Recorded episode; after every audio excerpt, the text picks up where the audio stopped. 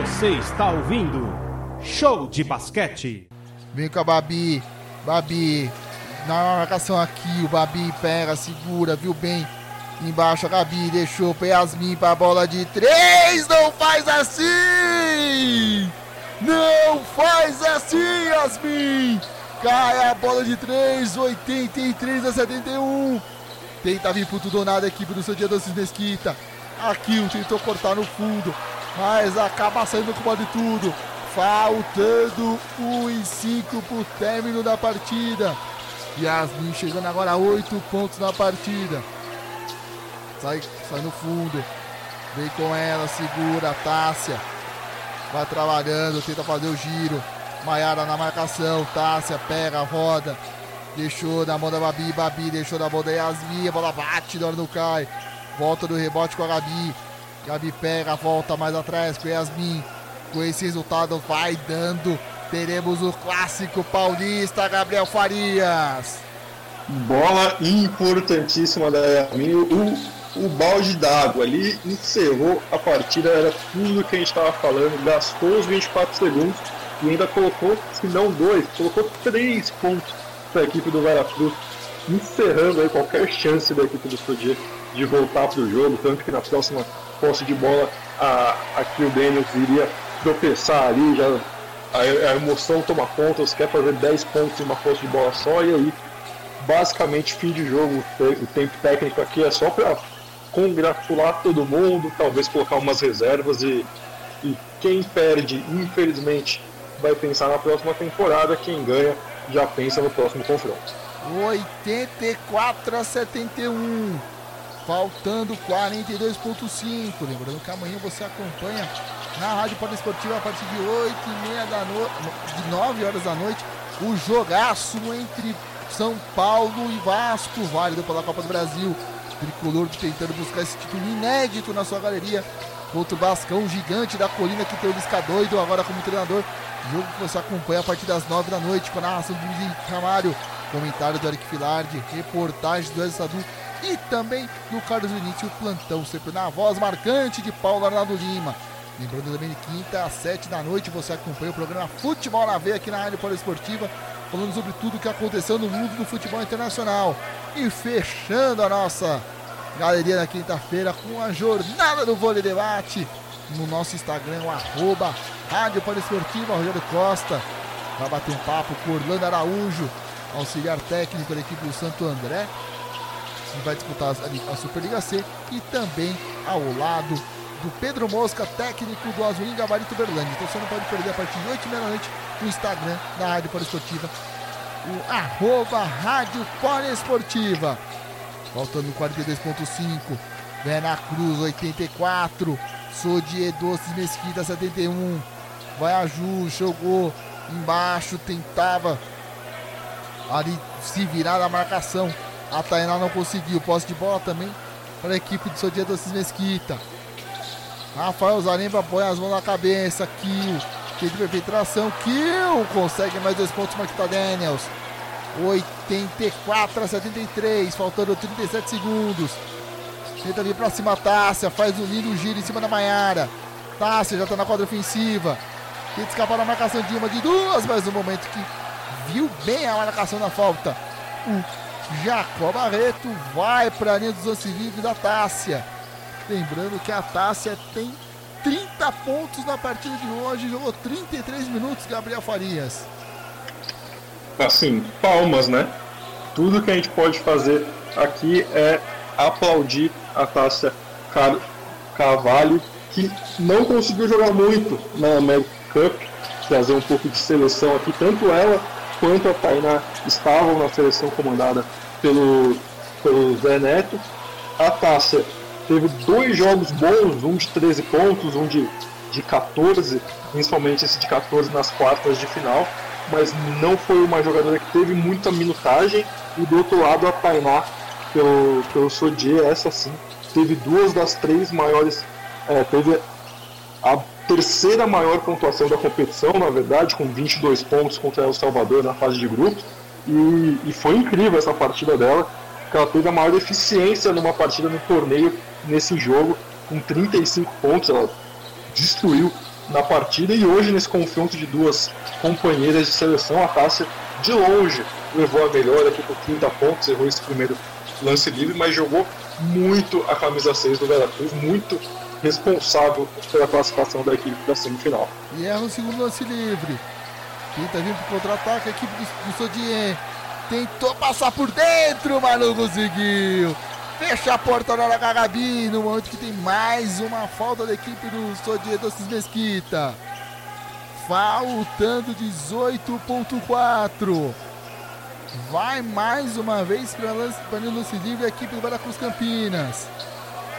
E é mais uma vez a Tássia. A Tássia que errou os últimos dois lances livres. Tem a oportunidade de chegar a 32 pontos na partida de hoje. Passa concentrada, respirou, chutou, guardou o primeiro lance livre. 85 a 7, a 7 3. Vai para o segundo lance livre. Respira fundo. Concentrada, chutou. Tá lá dentro. 8673. Vem a equipe do Sodier. Tenta infiltração a Ju.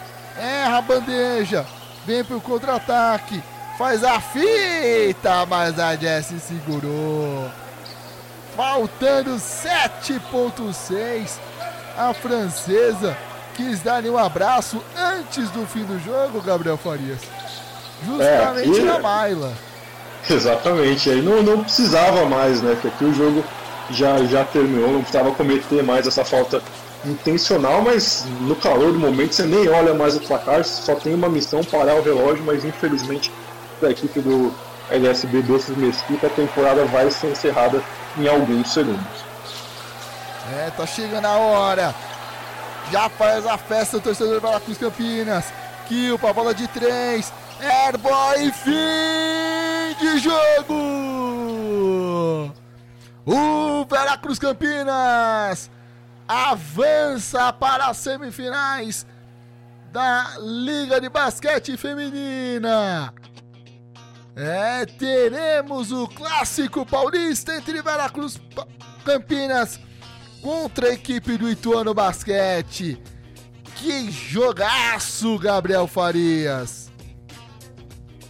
Entregou tudo que a gente queria, né, Ícaro? Um jogo com placar alto, como prevíamos, já que os dois ataques são ótimos ataques, um jogo que, por mais que tenha tido momentos distintos, primeiro o Veracruz muito bem, depois o Sodi conseguiu em cinco minutos, basicamente destruiu o que o Veracruz fez em um tempo inteiro, e depois o Veracruz de novo retomou as rédeas da partida e caminhou ali no final do terceiro quarto e durante esse último período inteiro à frente e com folga para conseguir essa classificação para enfrentar o Ituano na próxima fase da Liga Basquete Feminina. Destaques para a Tássia, com 32 pontos, aproveitamento de 58% da quadra, 76 do lance livre, chutou 13, acertou 10, jogou muito a camisa 6. A Babi Honório, que a gente já imaginava que fosse fazer o que fez hoje, porque ela é realmente a comandante, o cérebro desse time. 10, 12 pontos, 10 rebotes, 10 assistências para ela também. A Yasmin Gonçalves veio do banco e deu ótimos minutos aí do técnico Norberto Silva.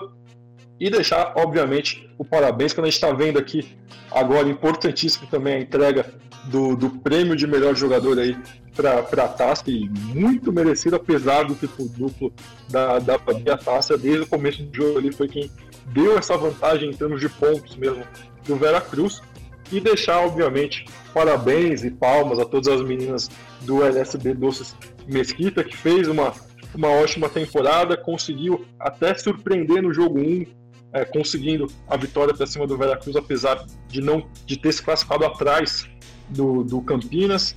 A Tainá, cestinha da temporada regular, fez 13 pontos na partida de hoje, o volume dela foi bem abaixo do que a gente imaginava, a pontuação, obviamente, e por consequência também ficou abaixo, mas isso não apaga a ótima temporada que a Tainá Silva fez com a equipe do, do LSB Doce Mesquita, assim como aqui o Daniels que veio para 12 pontos hoje, enfim, grande jogo que contempla aí a boa temporada que o Veracruz vem fazendo e também tem que não pode apagar a boa temporada que o Sodier também fez.